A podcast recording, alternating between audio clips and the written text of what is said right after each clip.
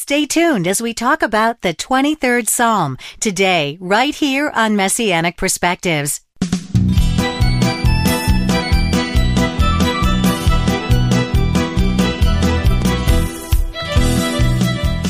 Shalom and welcome to Messianic Perspectives, a daily program where we look into the scriptures from a distinctive first century Jewish point of view.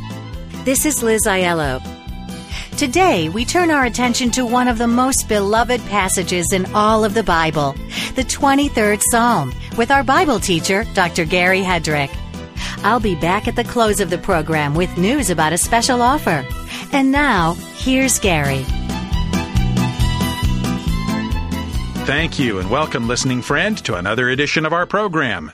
It's good to have you with us today as we continue our study of the 23rd Psalm.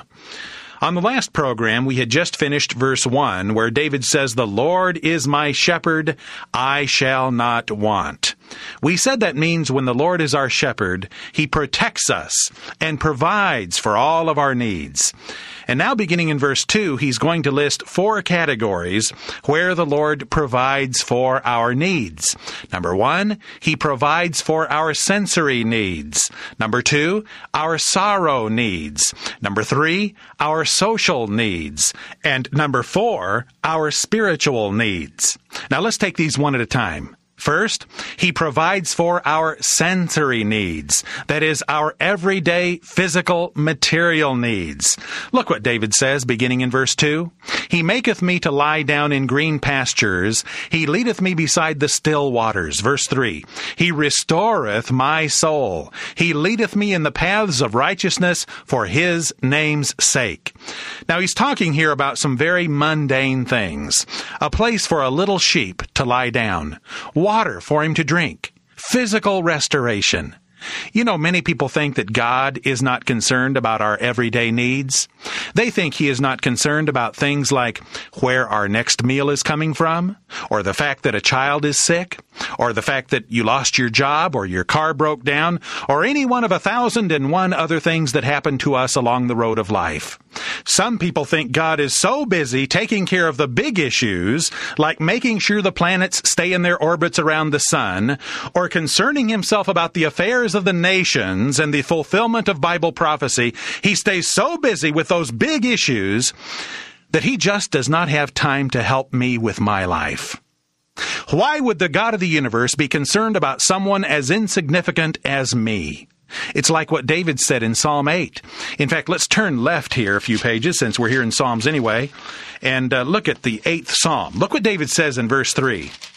He says, When I consider thy heavens, the work of thy fingers, the moon and the stars, which thou hast ordained, what is man that thou art mindful of him, and the Son of Man that thou visitest him? These are rhetorical questions. David is expressing his amazement that the God of the universe cares about him. And so when David comes to the 23rd Psalm, back over here a few pages, he uses the imagery of a shepherd and his little flock of sheep. He says, He maketh me to lie down in green pastures. That's a picture of contentment. Because the sheep does not lie down unless he is contented. In fact, in his book, A Shepherd Looks at the 23rd Psalm, Phillip Keller says four things will keep a sheep from lying down. Phillip Keller was a shepherd, by the way, and he has some remarkable insights into the 23rd Psalm. He says these four things will keep a sheep from lying down and being content. Number one, fear. If the sheep senses that he is in danger, he will not lie down. And if he is lying down, he's been trained to get on his feet when he hears the shepherd raise his voice. So when the shepherd sees a predator, all he has to do is holler and those sheep are on their feet just like that. And the Lord today wants his people to be alert to danger in the church when there are voices trying to lull us into a state of complacency. We need to be listening for the voice of the shepherd, ready to jump to our feet when he calls. Number two, another thing Phillip Keller says that keeps a sheep from lying down is rivalry. That is rivalry with other sheep. Like all animals, there is a hierarchy of position even in a flock of sheep. They will push and shove as they jockey for position in the flock. And Keller says the key is to condition those sheep so that they are more concerned about having the affection of the shepherd than they are about gaining position in the flock. So in the church, our main priority should be what? To please the shepherd, rather than gaining the approval or respect of our peers. We should be more concerned about pleasing God than we are with pleasing man. Number three, pests. If the sheep is bothered by bugs or insects, he cannot lie down and rest. The shepherd can put oil on the sheep's wool to repel the pests so the sheep can rest. Isn't that interesting? What does oil symbolize in the Bible? The Holy Spirit. So the Holy Spirit repels the pests in our lives. And then number four, according to Phillip Keller, is hunger. If the sheep is hungry, he cannot lie down and rest. The shepherd kneels down and feeds the little lambs because he wants them to learn from the time they are little that they can trust him and that he will take care of them. And while he feeds the little lambs, he talks to them. He gives each little lamb a name, and when he kneels to feed it, he calls it by name, because he wants that lamb to recognize his voice. The shepherd knows that the day may come when that sheep's very life may depend on his ability to recognize the shepherd's voice. That sheep may be about to step out onto some loose rock that will make him slip and send him over a precipice to his death. So the shepherd wants that little lamb to know his voice so when he says, stop, that sheep will stop. So the shepherd wants that little lamb to know his voice. You see, that's how it is in the church. What did Jesus say in John 10 27? My sheep hear my voice, and I know them, and they follow me. So the shepherd feeds his sheep. In fact, in both Hebrew and Greek, the word for shepherd means to feed. So there are four things that will keep a sheep from lying down in the pasture fear, rivalry, pests, and hunger. David says, The Lord is my shepherd, I shall not want. He maketh me to lie down in green pastures. That means the Lord takes care of all of those problems that keep us from being content, that keep us from lying down in green pastures, that keep us from having that sense of security that the shepherd wants us to have. Then he goes on. He says, He leadeth me beside the still waters. Notice he does not say that the shepherd leads him to the still waters, but the shepherd leads him beside the still waters. In other words, the shepherd leads his sheep alongside the stream so that the water is never very far away. And it's not just water, but it's quiet waters, a peaceful stream. Animals don't like to drink out of a turbulent, swift running river. They will find an inlet where there's a nice, quiet pool of water, and that is where they will refresh themselves. So what does David say? He says, The Lord maketh me to lie down in green pastures. He leadeth me beside the still waters. What else? Verse 3 He restoreth my soul.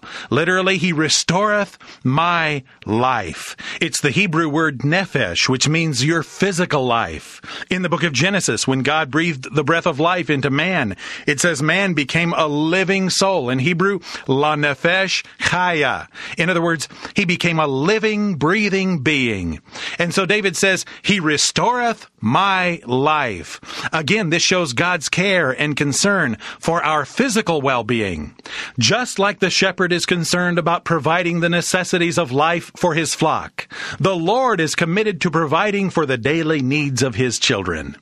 Now let's leave a bookmark here in Psalm 23 and turn over to the New Testament. And I want us to look at something the great shepherd said here in Matthew chapter 6, beginning in verse 25. He says, Therefore I say to you, do not worry about your life, what you will eat or what you will drink, nor about your body, what you will put on. Is not life more than food, and the body more than clothing?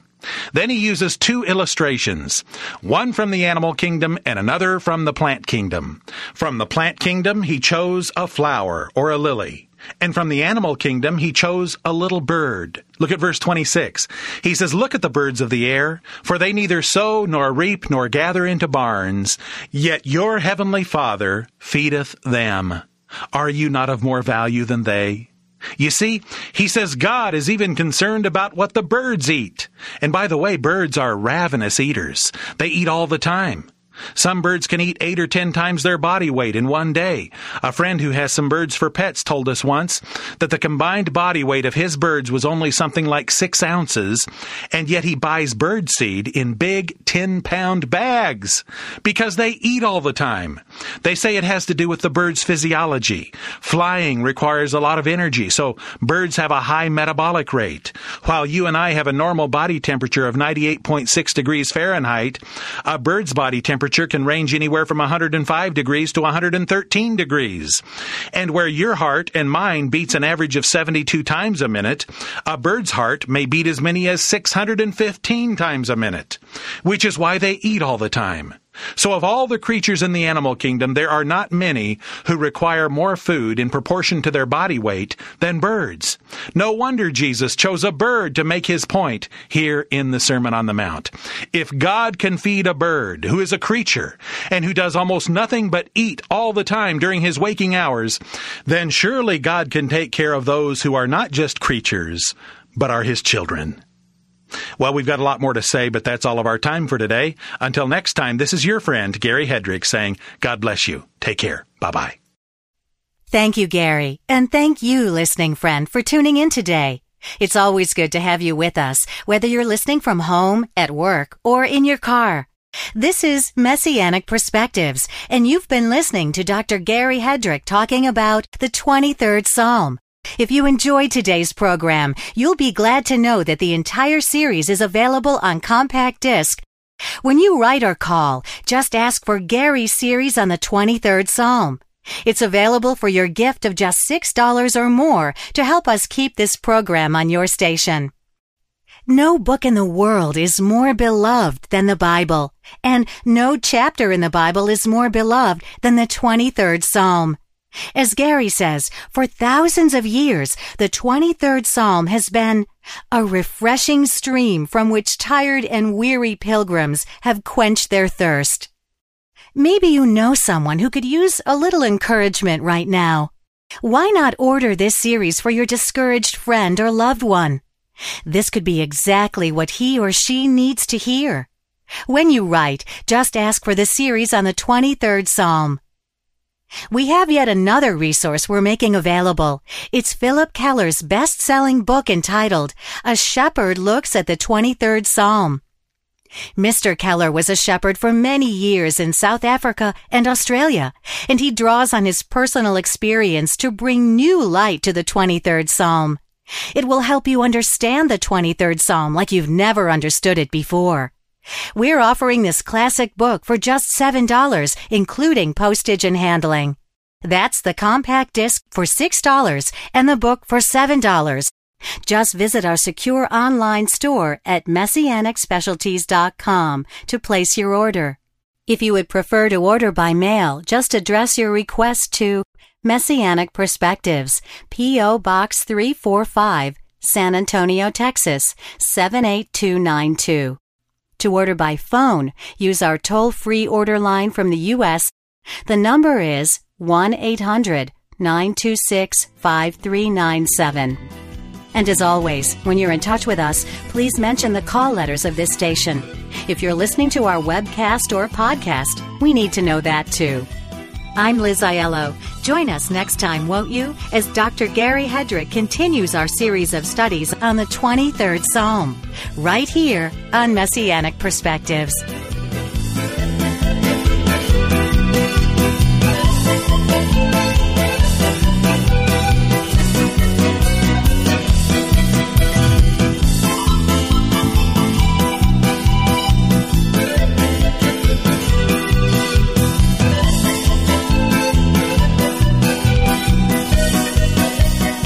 Messianic Perspectives is sponsored by CJF Ministries of San Antonio, Texas, and is made possible on this station by the free will contributions of our listeners in this area.